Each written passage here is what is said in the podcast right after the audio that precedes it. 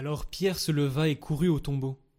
Mais en se penchant, il vit les linges, et eux seuls.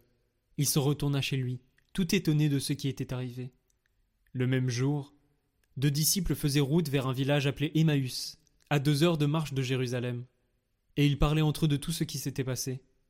Or, tandis qu'ils s'entretenaient et s'interrogeaient, Jésus lui-même s'approcha, et il marchait avec eux. Mais leurs yeux étaient empêchés de le reconnaître.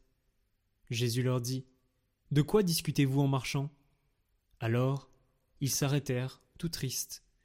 L'un des deux, nommé Cléophas, lui répondit : « Tu es bien le seul étranger résidant à Jérusalem qui ignore les événements de ces jours-ci. » Il leur dit : « Quels événements ? » Ils lui répondirent : « Ce qui est arrivé à Jésus de Nazareth, cet homme qui était un prophète puissant par ses actes et ses paroles devant Dieu et devant tout le peuple.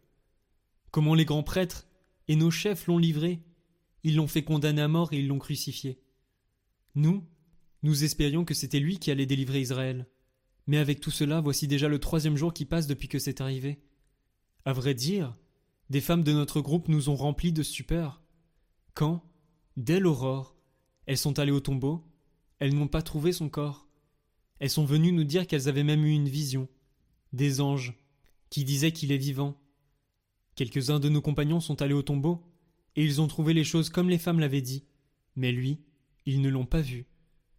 Il leur dit alors : « Esprit sans intelligence, comme votre cœur est long à croire tout ce que les prophètes ont dit.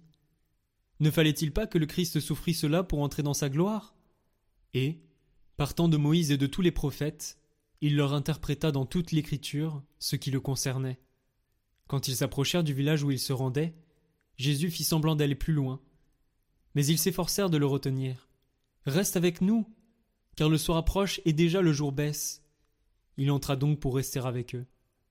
Quand il fut à table avec eux, ayant pris le pain, il prononça la bénédiction, et l'ayant rompu, il le leur donna.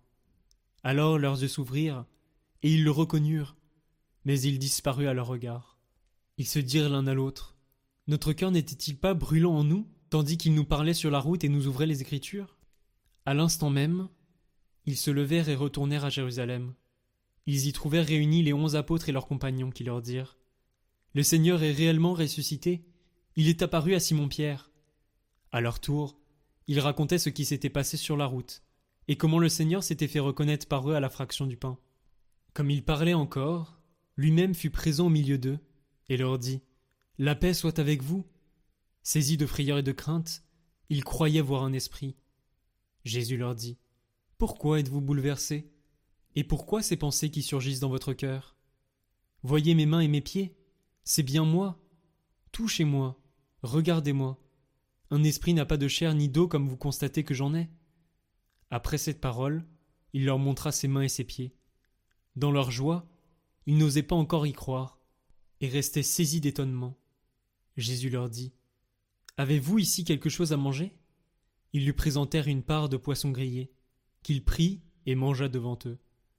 Puis il leur déclara : « Voici les paroles que je vous ai dites quand j'étais encore avec vous. Il faut que s'accomplisse tout ce qui a été écrit à mon sujet dans la loi de Moïse, les prophètes et les psaumes. » Alors il ouvrit leur intelligence à la compréhension des Écritures. Il leur disait : « Ainsi est-il écrit que le Christ souffrirait, qu'il ressusciterait d'entre les morts le troisième jour, et que la conversion serait proclamée en son nom, pour le pardon des péchés, à toutes les nations en commençant par Jérusalem. À vous d'en être les témoins, et moi, je vais envoyer sur vous ce que mon Père a promis. Quant à vous, demeurez dans la ville jusqu'à ce que vous soyez revêtus d'une puissance venue d'en haut. » Puis Jésus les emmena au dehors, jusque vers Béthanie, et levant les mains, il les bénit. Or, tandis qu'il les bénissait, il se sépara d'eux et il était emporté au ciel. Ils se prosternèrent devant lui, puis ils retournèrent à Jérusalem en grande joie. Et ils étaient sans cesse dans le temple à bénir Dieu